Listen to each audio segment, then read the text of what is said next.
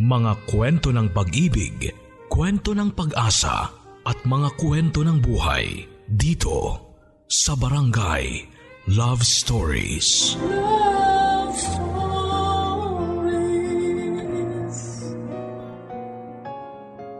Ano nga ba ang basihan ng isang tao para masabing meron siyang isang pamilya?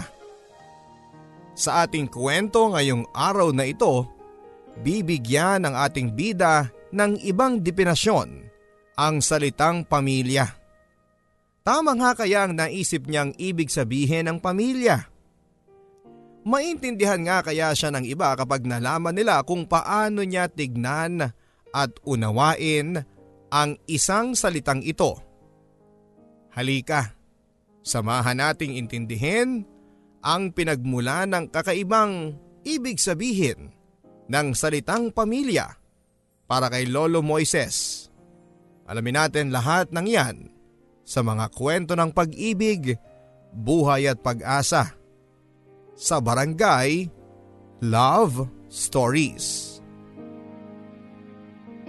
Dear Papa Dudut, sa mga oras na ito habang binabalikan ko lahat ng mga alaalang meron ako sa aking buhay, napapangiti na lamang ako.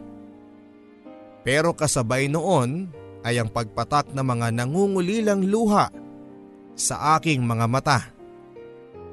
Para sa isang 80 anyos na matandang lalaki, ay mahirap na sanang alalahanin pa ang lahat ng mga nangyari sa aking nakaraan pero sa tulong ng mga kumupas na liham sa loob ng isang lumang rata na basket, ay parang tubig sa ilog kung dumaloy ang aking mga alaala.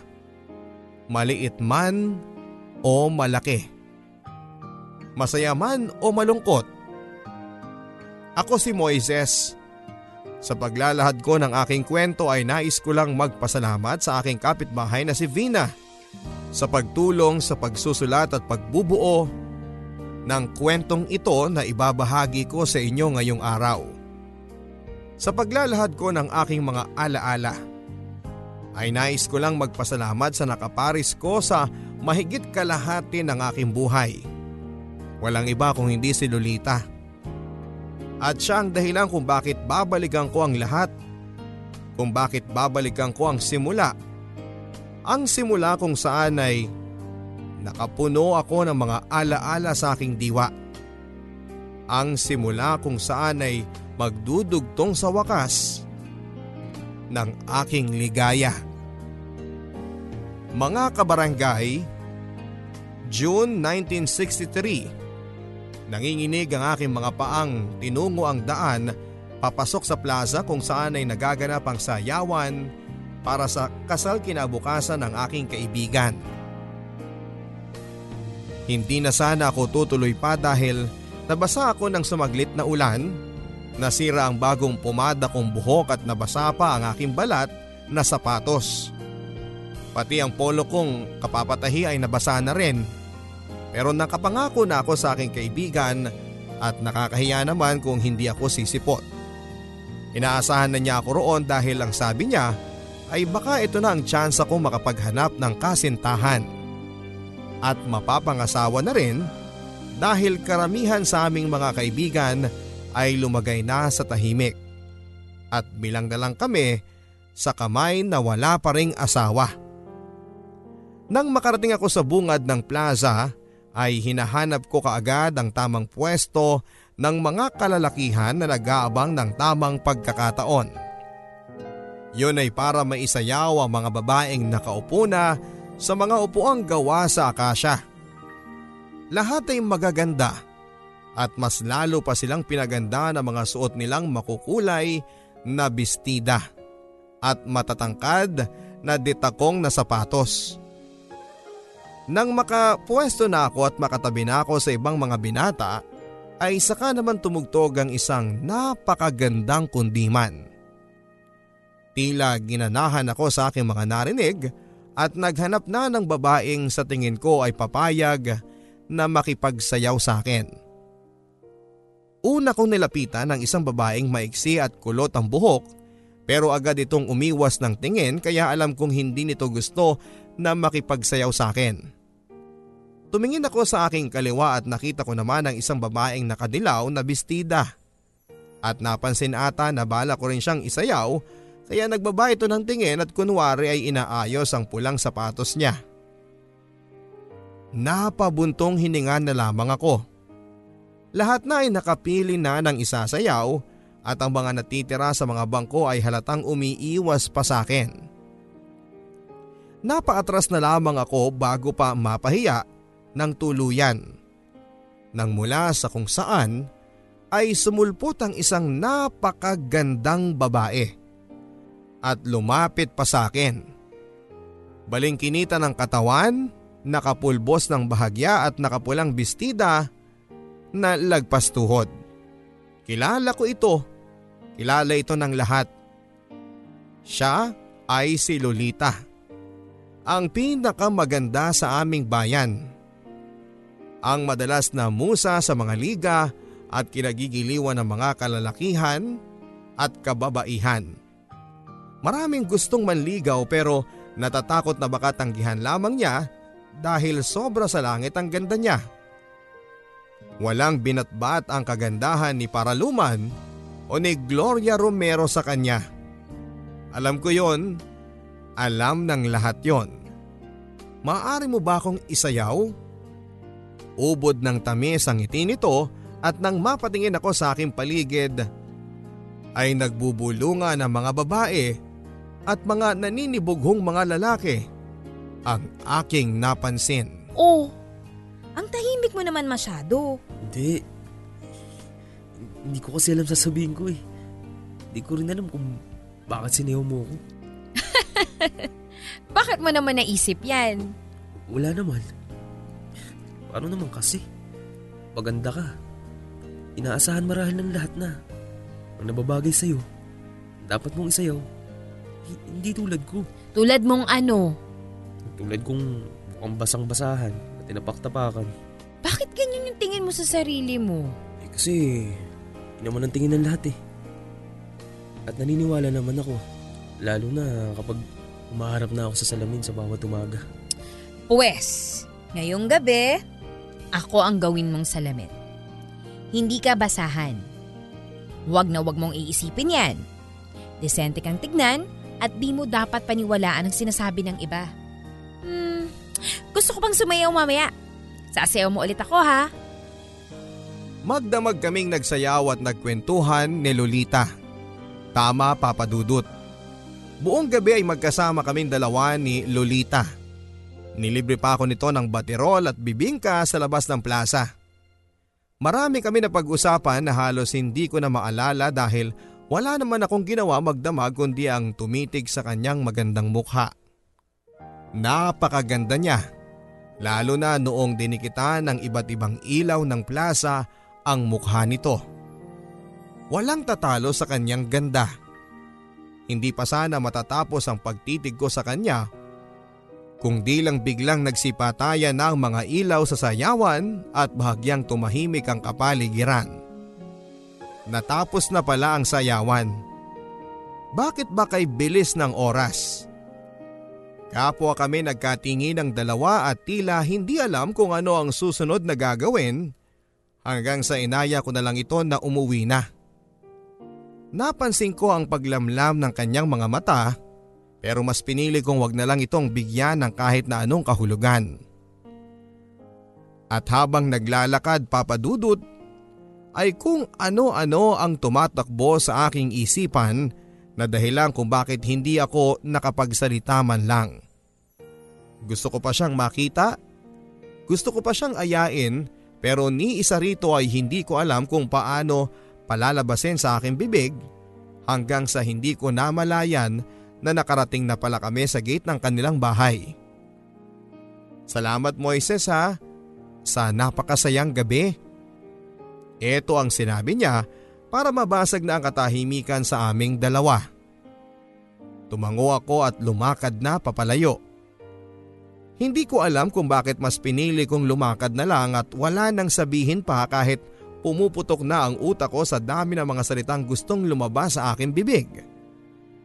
Alam kong hindi pa pumapasok sa kanilang bahay si Lolita. Ramdam ko yon sa akin likuran kaya napahinto ako.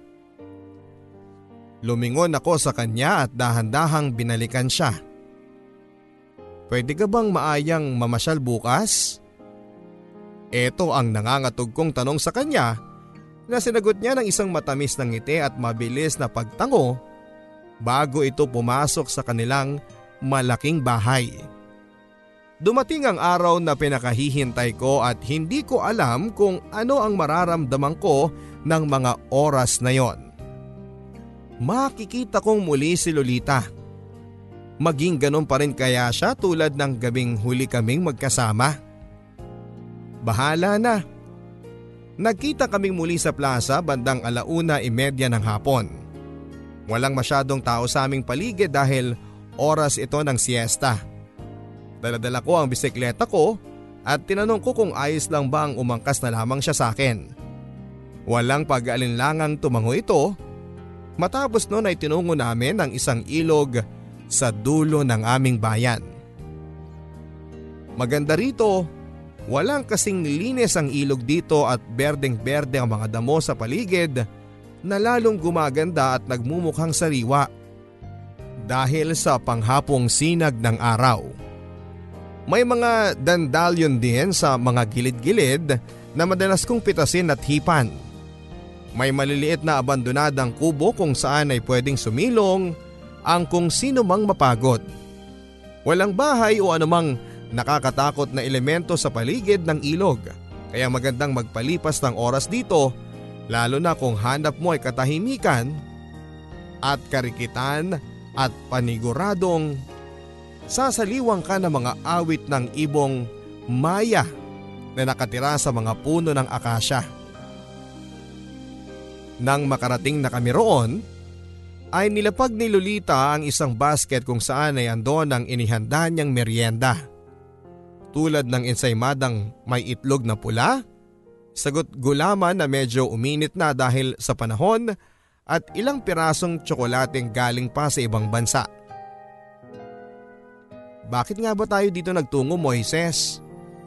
Kahit manghang-mangha sa ganda ng paligid, si Lolita ay nagawa pa rin itong magtanong.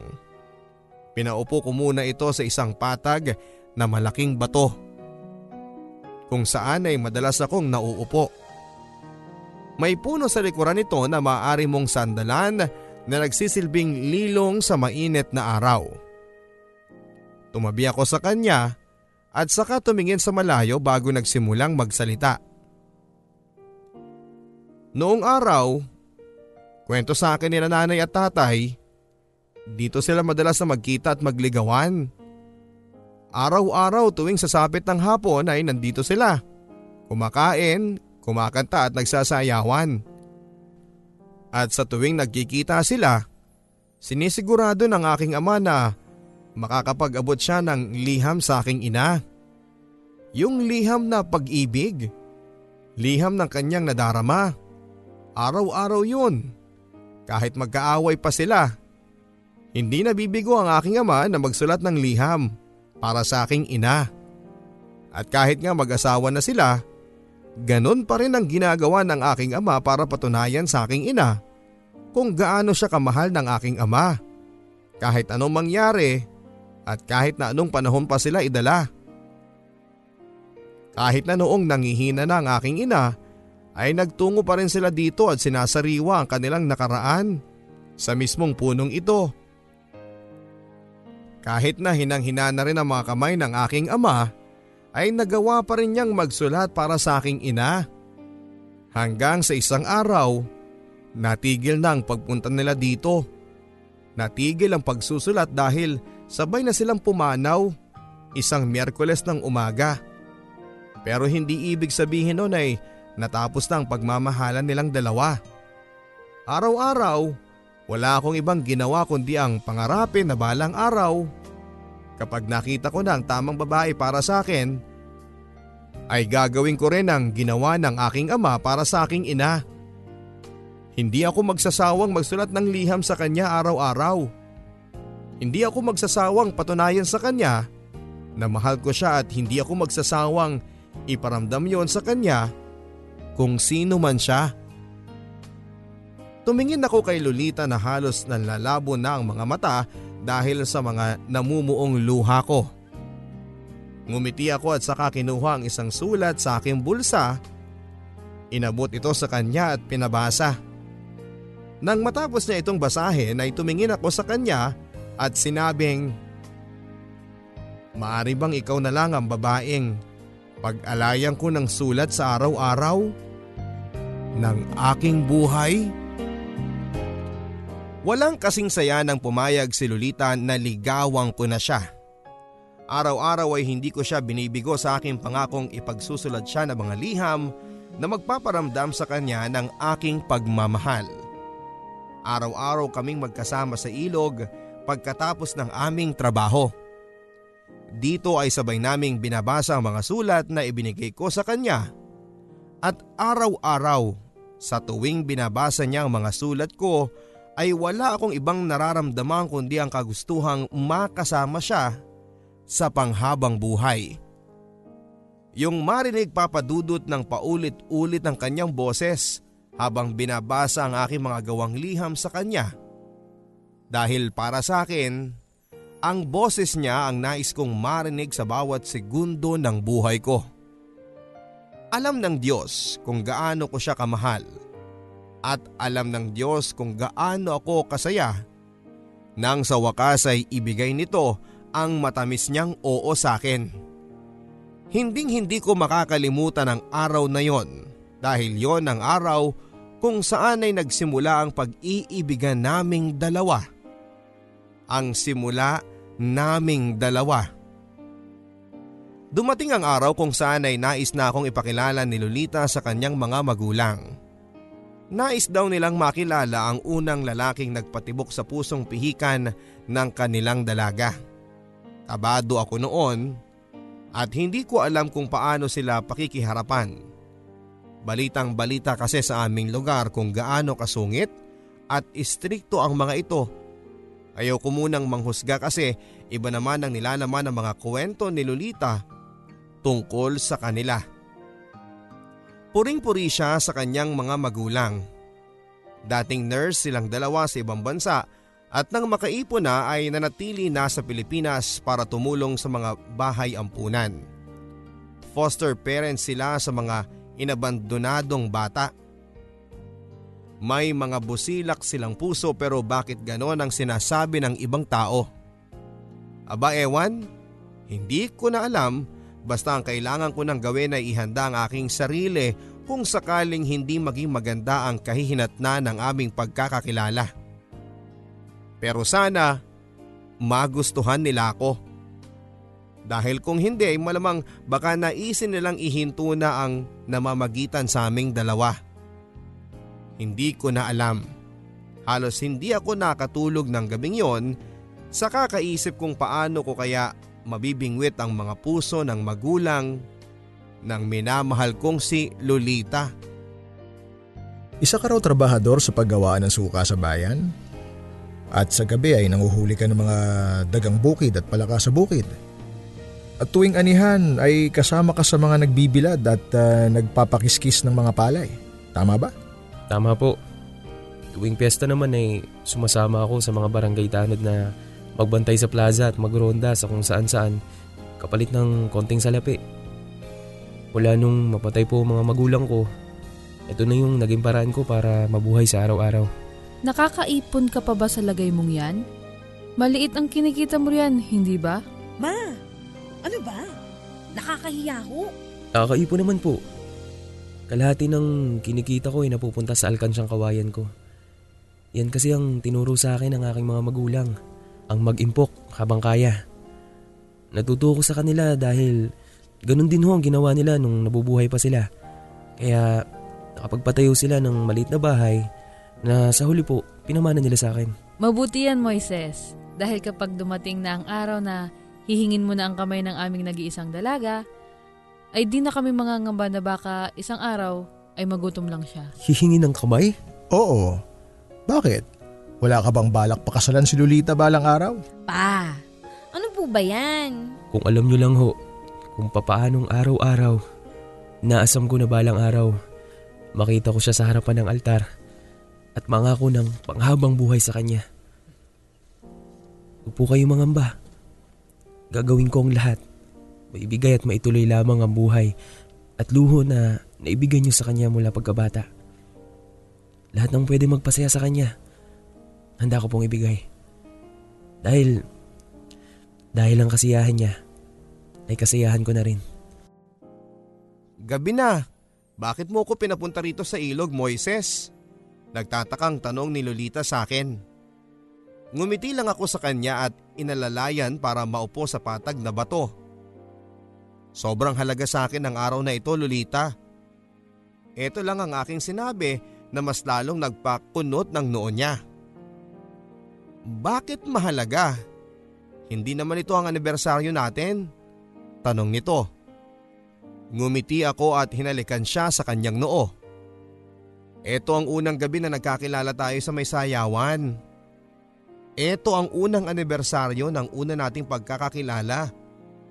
Ito ang unang gabi na naging unang simula nating dalawa. Nakita ko ang pagningning ng kanyang mga mata at nakita ko kung paano niyang inalala ang mga nangyari ng gabing yon na una kaming nagkakilala. Tumabi ako sa kanya at pinaharap sa akin. Hinawakan ang kanyang mga kamay at tumitig sa kanyang mga mata. Mabuti na lamang at bilog at sobrang liwanag ng buwan kaya malaya kong nakita ang kagandahan ng kanyang mukha. Napakaganda mo pa rin Lolita. Tulad nung una kitang nakita, suot ang pula mong bestida. Mula noong sinalaw mo ko sa kahihiyan, hindi ka na natanggal sa isipan ko. Kaya nga sobrang naging masaya ako nung hinayaan mo kong ligawan kita at iparamdam sa iyo na na ikaw ang babaeng gusto kong makasama sa mga natitirang taon ng buhay ko. Ikaw ang buhay ko. Ikaw ang kasiyahan ko. Lumuhod ako sa kanyang harapan papadudot at naglabas ng singsing sa bulsa ng aking kamiseta. Pakasalan mo ako Lolita at ipinapangako ko sa iyo sa anibersaryo mismo ng una nating pagkikita Nagagawin ko ang lahat maging masaya ka lang sa piling ko sa bawat taon. Sa buwan at oras, minuto at segundo na magkasama tayo. Ipinapangako ko sa iyo sa lugar na ito, sa lugar kung saan ay nagsimula ang pag-iibigan ng mga magulang ko at kung saan natin dinugtungan ang pag-iibigan natin, ipinapangako ko sa iyo na ako ang magiging kanlungan mo sa mga susunod na pagsubok ng buhay mo. Mahal na mahal kita Lolita, higit pa sa buhay ko. At papatunayan ko sa iyo yan sa araw-araw. Kung hahayaan mo kong makasama ako sa iisang bubong, umuo ka lang Lolita at lahat ng pangakong ito ay mabibigyan ng katuparan. Naghintay ako ng sagot sa kanya pero tanging tango lang ang nagawa niya. Yun ay dahil sa atin din ang emosyon na kanyang nararamdaman. Sapat na yon, alam kong ang tangong yon ang simula ng buhay namin na magkasama. Lumipas ang ilang taon pero ni minsan ay hindi lumipas ang nararamdaman ko para kay Lolita. Lahat ng aking pinangako sa kanya mula noong inaya ko siyang magpakasal Hanggang sa umabot kami sa altar ay unti-unti kong binigyan ng katuparan. Matapos ang kasal ay tumira kami sa aking maliit na bahay na pinamana ng aking mga magulang. Noong umpisa ay natatakot ako dahil baka hindi nito magustuhan dahil ibang iba ito sa nakasanayan niyang maalaman siyang tahanan. Pero nagkamali ako. Sapagkat tila mas minahal pa niya ang bahay namin kesa sa nakalakihan niyang tahanan. Sabi niya, hindi importante kung gaano mang kaliit o kalaki ang bahay. Basta naroon ako at kasama niya. Sapat na yon para sa kanya. Tumulong ang kanyang mga magulang na makapagpatayo kami ng maliit na store na pwedeng maging pagkakabalahan ni Lolita habang ako ay nagtatrabaho. At tuwing sasapit naman ang linggo ay nagtutungo kami sa ilog para sariwain ang mga naging simula namin. Nagpapalitan din kami ng sulat para sa isa't isa. Isang bagong bagay na ginagawa namin. Kung dati ako lang ang nagsusulat para sa kanya, ngayon ay nakikipagpalitan na ito ng sulat. Pero sinisigurado ko pa rin sa kanya na tutuparin ko ang pinangako ko na araw-araw ay magsusulat sa kanya.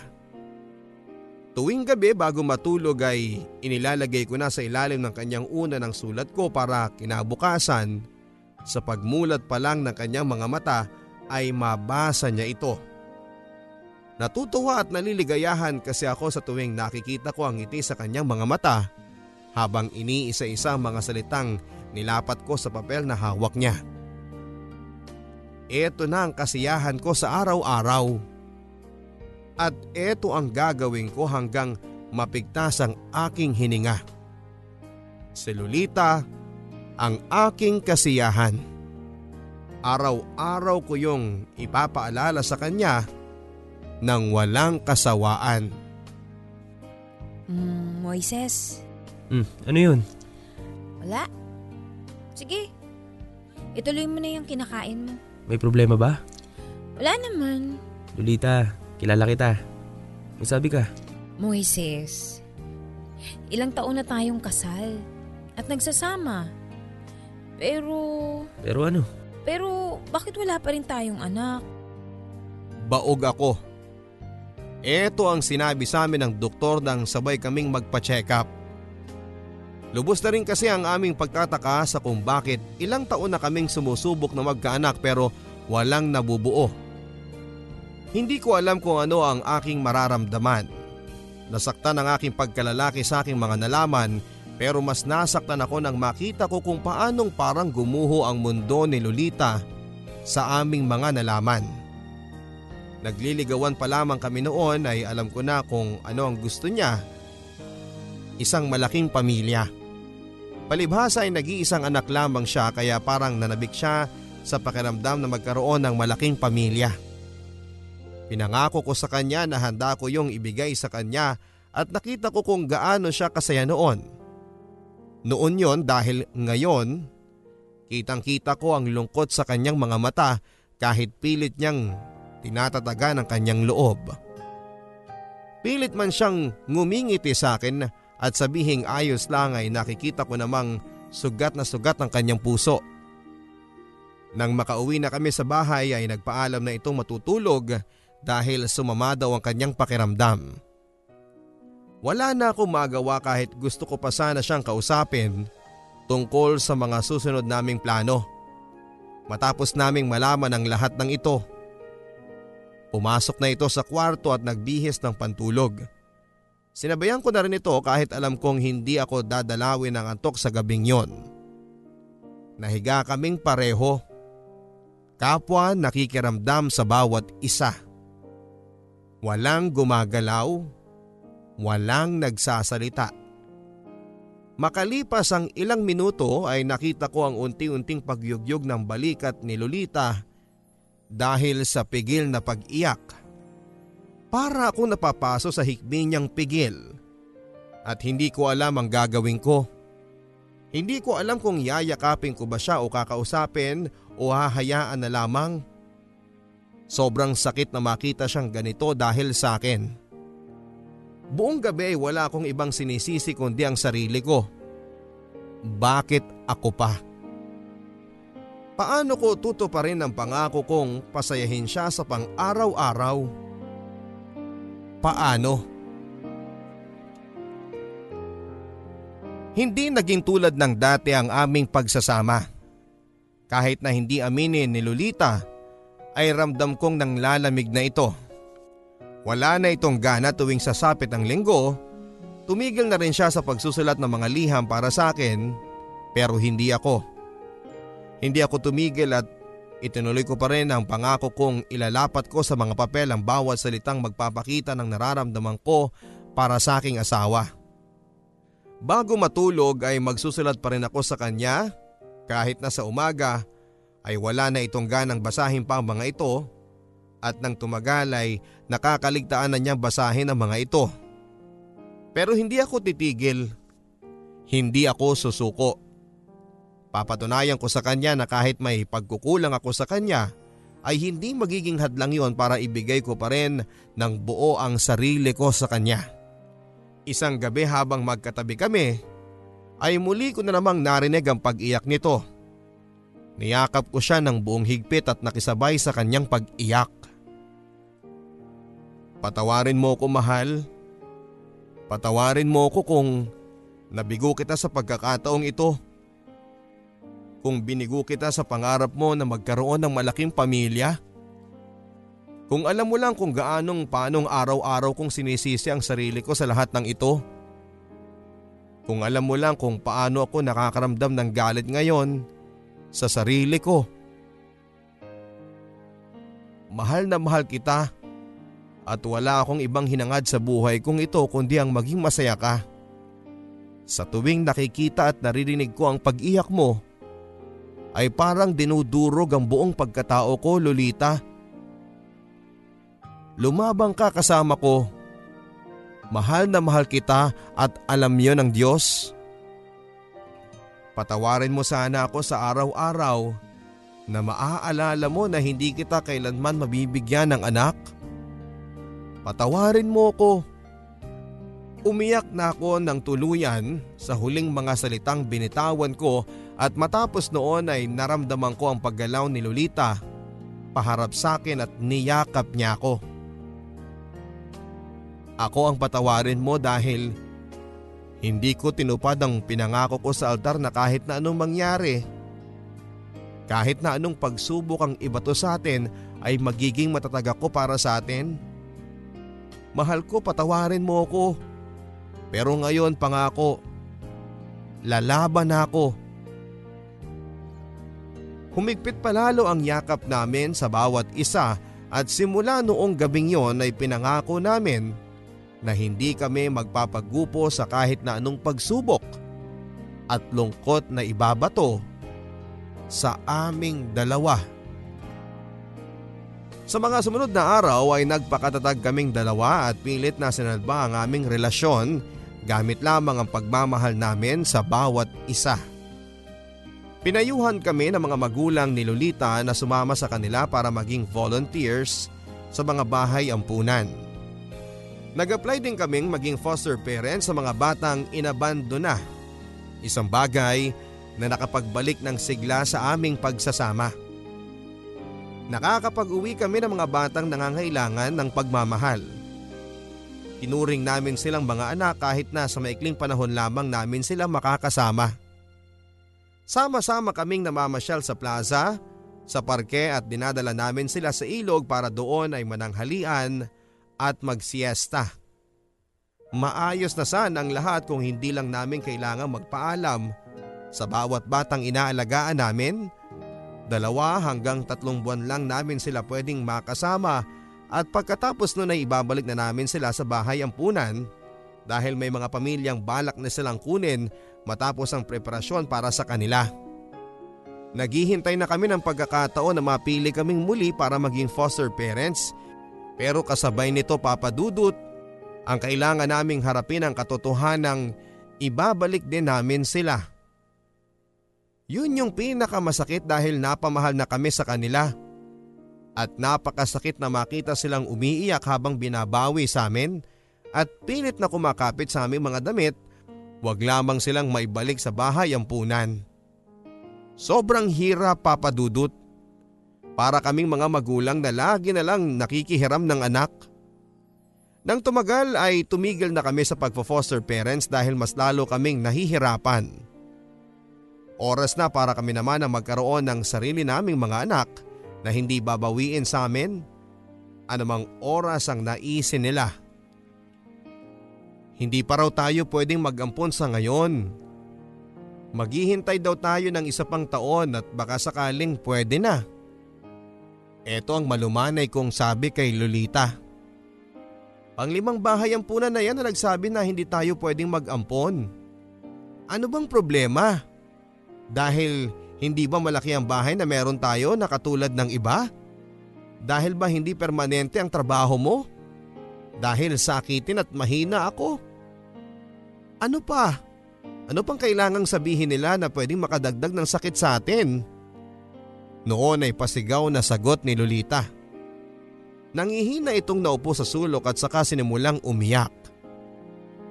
Hindi ko siya nilapitan at hindi sa pagkakataong ito. Kahit ako ay nangihina at nagagalit na sa mga nangyayari. Ano bang nagawa naming mali para parusahan kami hindi lang ng Diyos kundi pati na rin ang mga tao sa paligid namin. Gusto lang naming maging masaya tulad ng ibang pamilya. Masama na bang hangarin yon? At tila pinagbabawal itong ibigay sa amin? Mabubuti kaming tao. Nagmamahalang kami at handang-handa na kaming ibuhos ang pag-ibig na meron sa amin sa magiging supling na pwedeng ibigay sa amin. Pero ni isa papadudot ay walang nagnanais na sumubok. Ni isa ay hindi kami binigyan ng pagkakataon na maging masaya sa piling ng isang bata. Dahil nga ba sa estado ng buhay na, na meron kaming mag-asawa? Nakakasama ng loob at mas nakakasama pa ng loob ang makitang muling gumuho ang mundo ni Lolita sa harapan ko mismo. Saan ka pupunta Lolita? Hawakan. Parang awa mo na. Iiwan mo na ba ako? Di ko na kaya, Moises. Di ko na kaya, patawarin mo ako. Pero kailangan na kitang iwan. Mahal na mahal Huwag mo nang sabihin ang mga salitang yan. Ayoko nang mapigilan pa sa mga salitang yan. Parehas tayo ng nararamdaman. Pero, nahihirapan na ako. Gusto ko ng pamilya. Moises, alam mo naman yan. At para akong nababaliw kapag naiisip kong kahit kailan, di mo maibibigay yun sa akin. L- Lolita. Parang awa mo na. Tumabi ka dyan. Ayoko na. Lolita. Hindi kita pipigilan. Pakinggan mo ko. Kahit uling pagkakataon. Buong buhay ko, mula nung nakilala kita, wala akong ibang gustong gawin kundi ang makita kang masaya. At sobra-sobra ako nasasaktan itong mga nakaraang buwan na hindi ko na nakikita ang ngiti sa labi mo. Hindi ko na nakikita ang saya sa tuwing binabasa mo ang mga sulat ko sa'yo. Kaya, kung sa tingin mo, ang pag-iwan sa akin ng paraan para maging masaya ka, hahayaan kita. Gusto kita maging masaya. Kahit alam kong hindi na ako ang dahilan nun. Malaya ka na, Lolita. Malaya ka nang maging masaya, mahal ko. Nawala na ng kulay ang mundo ko mula noong pinili ni Lolitang iwanan ako. Hindi na ako nakibalita pa sa kanya kung nasaan man siya o kung ano man ang pinagkakaabalahan niya. Hindi ko na rin nakita pa ang mga magulang niya. Mag-isa na lamang ako. Tulad ng dati, tulad nung mga panahong pumanaw ng mga magulang ko, nagbalik muli ako sa pag-iisa. Sinubukan kong kayanin ang sakit, ang lungkot at pangungulila kay Lolita. Kahit na sobrang sakit papadudot, ay pinilit ko pa ring bumangon sa umaga para magsimula ng panibagong kabanata ng buhay ko nang wala na ang taong mahal ko. Pilit kong binabago ang mga nakasanayan naming gawing dalawa ni Lolita pero hindi ang pagsusulat at pagpunta sa ilog. Gabi-gabi, bago matulog ay nagsusulat pa rin ako ng liham para kay Lolita kahit alam kong imposible niya itong mabasa. Tuwing linggo ay nagtutungo pa rin ako sa ilog at paulit-ulit na binabasa ang mga naging liham sa akin ni Lolita bago nag-iba ang aming relasyong dalawa. Sa loob ng maraming taon, ganito pa rin ang ginagawa ko. Kahit wala na si Lolita, kahit wala na ang babaeng pinangakuan ko ng mga sulat, kahit wala na ang dahilan kung bakit ako nagsusulat. Lumipas ang mahigit apat na dekada at heto pa rin ako. Nasa labas ng aking munting bahay at binabasa ang kakatapos kong liham para kay Lolita. Oo papadudot, apat na dekada na ang lumipas, kulubot at hirap na ang aking mga kamay na magsulat pa ng isang liham pero ginagawa ko pa rin. Ito na lang ang tanging nagpapasaya sa akin sa ngayon, ang makagawa ng isang sulat at mailabas dito ang lahat ng nararamdaman kong pangungulila at pagmamahal para sa aking asawang si Lolita. Kahit alam kong hindi niya ito mababasa pa. Nang makaramdam ako ng lamig at pagod ay tumayo na ako ng dahan-dahan sa aking pagkakaupo at saka nagdesisyon na pumasok na sa loob. Nang marinig ko ang isang pamilyar na tinig Isang tinig na matagal-tagal ko nang hindi napapakinggan. Isang tinig na matagal ko nang gustong marinig. Moises, mahal ko. Paglingon ko ay naaninag ko ang mukha ni Lolita gamit ang mapanglaw na ilaw sa labas ng aking bahay. Pumasok ito ng bakuran nang mapansing hindi pa rin ako gumagalaw sa aking kinakatayuan. Lumapit ito ng paunti-unti at nang muli kaming magkaharap, wala akong ibang nagawa kundi ang tumitig sa kanyang mukha. Mabait ang panahon para kay Lolita sapagkat kahit kumulubot na ang kanyang balat sa mukha ay kitang kita pa rin ang taglay niyang kagandahan. Hindi siya tinakasan ng ganda. Ngumiti ito sa akin papadudot at tila bumalik sa unang pagkakataon na nakilala ko siya sa may sayawan noong Hunyo 1963. Tila inurungan na naman ako ng dila. Hinawakan nito ang aking kamay at pinagmasdan ng hawa kong sulat. Ngumiti ito at saka nagsalita. Nangungulila ako sa iyo, Sinta. Sinta. Sa loob ng aming kwarto ay wala kang ibang maririnig kundi ang ingay ng papel mula sa pagbabasa ng liham ko para kay Lolita na aking inipon ng ilang dekada. Maririnig din ang iba't ibang tawa, hikbi at iyak habang isa-isa naming binabalikan ang mga ala-ala namin. Buong magdamag na yon ang ginawa namin. Tila sa isang iglap ay bumalik ang lahat. Maliban sa pag-ibig, dahil kailanman ay hindi nito iniwana ng aming mga puso. Nang mapagod na sa pagbabasa ng mga liham si Lolita ay tinanggal nito ang suot niyang salamin at saka tumingin sa akin. Patawarin mo ako Moises kung ngayon lang ako bumalik. Hindi, patawarin mo ako sa aking pag-alis. Gusto kong malaman mo sa loob ng maraming dekada na wala akong ibang nasa isip kundi ikaw at ikaw lang. Kahit saan ako magpunta, ikaw lang ang bitbit ko. Patawarin mo ko dahil marami akong taong sinayang dahil mas pinili kong talikuran ka dahil sa pagkukulang mo na hindi mo namang ginusto. Mahal ko, andito na ako. Bumalik na ako. Bukas ng umaga, magsisimula muli tayo. Mahal na mahal kita. Ito ang hindi ko makakalimutang sinabi ni Lolita sa gabi ng kanyang pagbabalik sa akin. Wala na akong sinabi noon dahil punong-puno ng emosyon ng puso ko. Hindi na niya kailangan pang humingi ng tawa dahil kahit kailan ay hindi ko nakitang kasalanan ng kanyang pagalis. Habang nakatingin ako sa kanya ay bigla akong nagpasalamat sa Diyos dahil binalik nito ang natatanging kasiyahan ko. Wala na akong pakialam kung inabot ng sobrang tagal ang pagbabalik niya dahil ang importante lang sa akin ngayon ay nagbalik siya at kasama ko na siya.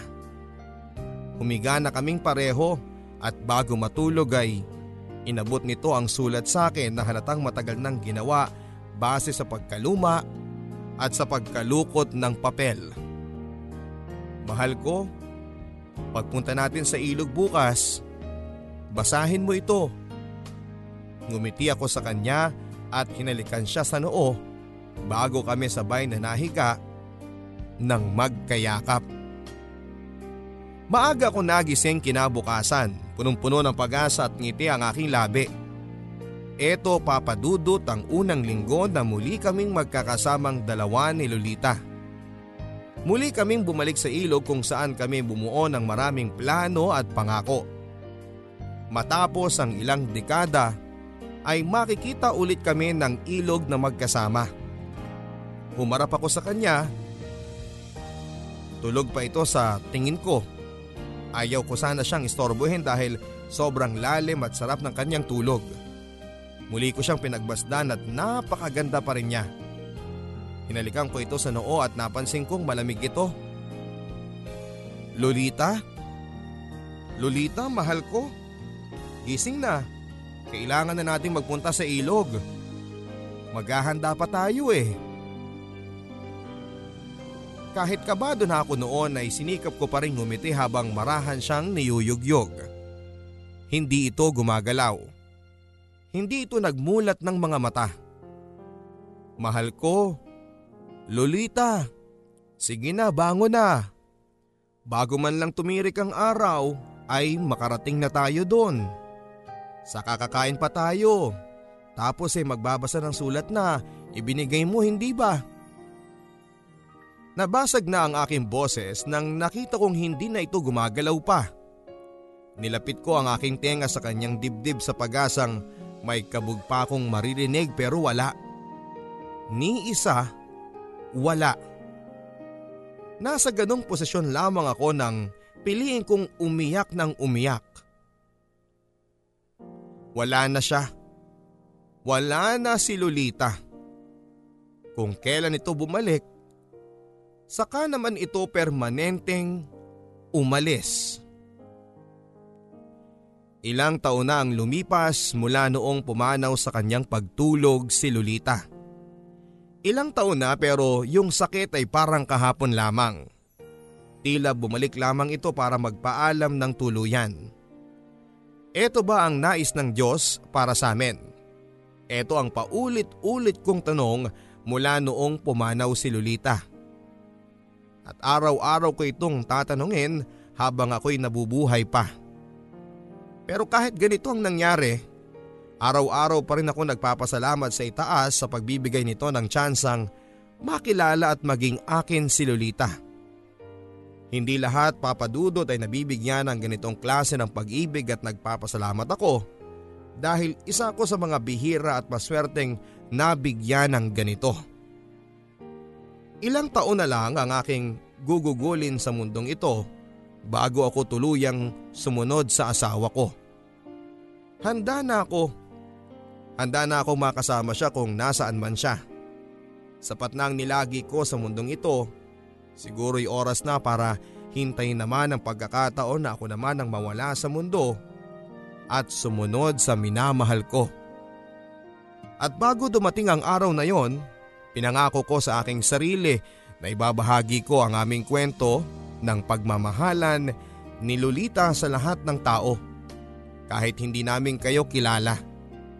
Kahit na hindi namin kayo personal na nakamayan o nakilala. Ang aming kwento ay magsisilbisa ng inspirasyon sa lahat ng mga magkarelasyon. At bago ko tapusin ang sulat na ito, nais kong ibahagi sa inyo ang kaputol ng liham ni Lolita para sa akin. Minamahal kong Moises, hindi mo alam kung ilang beses akong lumukot ng papel at hindi ko mailapat ng maayos sa mga tamang salita para sa nararamdaman, para sa ko sa ngayon. Ko ngayon. Mahal, Mahal ko, ko, patawarin mo ako kung nagawa kong lisanin ka sa mga panahong kailangan mo ako. Patawarin mo ako kung mas pinili kong talikuran ka kaysa takbuhan palapit ng harangin tayo ng mga pagsubok na nagparupok sa ating pagmamahalan. Patawarin mo ako sa mga araw, buwan at taon na di mo ako nakasama. Patawarin mo ako sa lahat, mahal ko. Walang kahit na anong salita ang pwedeng makabawi sa mga nasayang na taon na di kita nasamahan pero Sana ang sulat na ito ang magsilbing paalala sa iyo na minsan pinagsisihan ko ang mga naging desisyon ko. Nagpakalayo-layo ako. Sumama sa mga magulang ko para tumulong sa mga kapuspalad sa ibang lugar. Inisip ko, ito marahil ang landas ko at hindi ang maging asawa mo.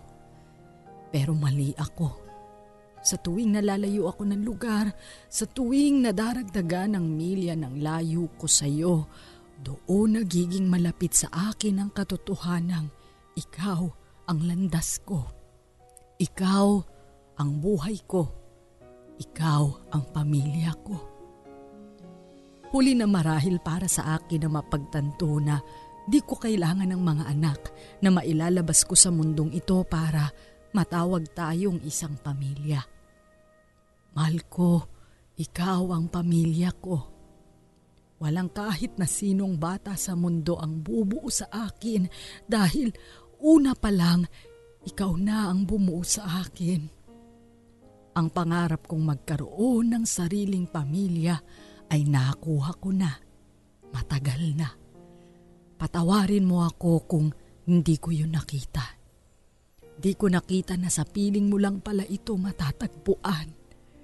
Napagtanto ko na kaya mong magkaroon ng isang pamilya sa iisang tao lamang. Ikaw yon mahal ko. Ikaw yon. Mahal na mahal kita at di na ako makapaghintay na muli kang makita at makasama. Magtungo ulit tayo sa ilog, ha? Ipangako mo sa pagbabalik ko, sasariwain nating sabay sa ilog ang lahat ng mga alaalang nabuo natin. Mga, mga alaalang minsan ay pinagsaluhan, ay pinagsaluhan natin. natin. Mahal ko. Mahal ko. Sa pagbabalik ko. Sana ako pa rin ang mahal mo. Sana ako pa rin ang pamilya mo. Nagmamahal, Lolita. Ano nga bang basihan ng isang tao para masabing meron siyang isang pamilya? Ito ang katanungang iniwan ko sa simula mga kapuso ano? At ngayong napakinggan mo na ang kwento ni na Moises at Lolita, alam mo na ba ang totoong ibig sabihin ng pamilya? Naniniwala ka ba sa kanila na kaya mong makabuo ng isang pamilya sa iisang tao lamang? Naniniwala ka ba na sapat na ang isang tao para maranasan mo ang pagmamahal ng isang pamilya. Sa lahat po ng mga naghahanap ng pagmamahal ng isang buong pamilya, subukan mong lingunin ang isang taong naging dahilan kung bakit ka masaya sa ngayon. Pwede mo bang matawag na isa siyang pamilya? Ang kwentong inyong napakinggan mga kapuso ay sa direksyon ni Gremaline Umali ang ating theme song na alaala ay kinanta po ni Jimmy Horado, ni Joe Peril at ni JB Ramos. Ang BLS o Barangay Love Stories ay pwedeng mapakinggan sa podcast. Hanapin lamang ang www.gmanetwork.com slash BLS Podcast Guide. Napapakinggan po ang Barangay Love Story sa lahat ng mga Barangay FM stations nationwide at dito po sa Barangay LS 97.1 Mega Manila. Hanggang sa muli ako po si Papa Dudut sa mga kwento ng pag-ibig, buhay at pag-asa. Dito lamang po sa longest running radio drama sa FM, ang Barangay Love Stories. Mga kwento ng pag-ibig, kwento ng pag-asa at mga kwento ng buhay dito sa Barangay Love Stories. Love Stories.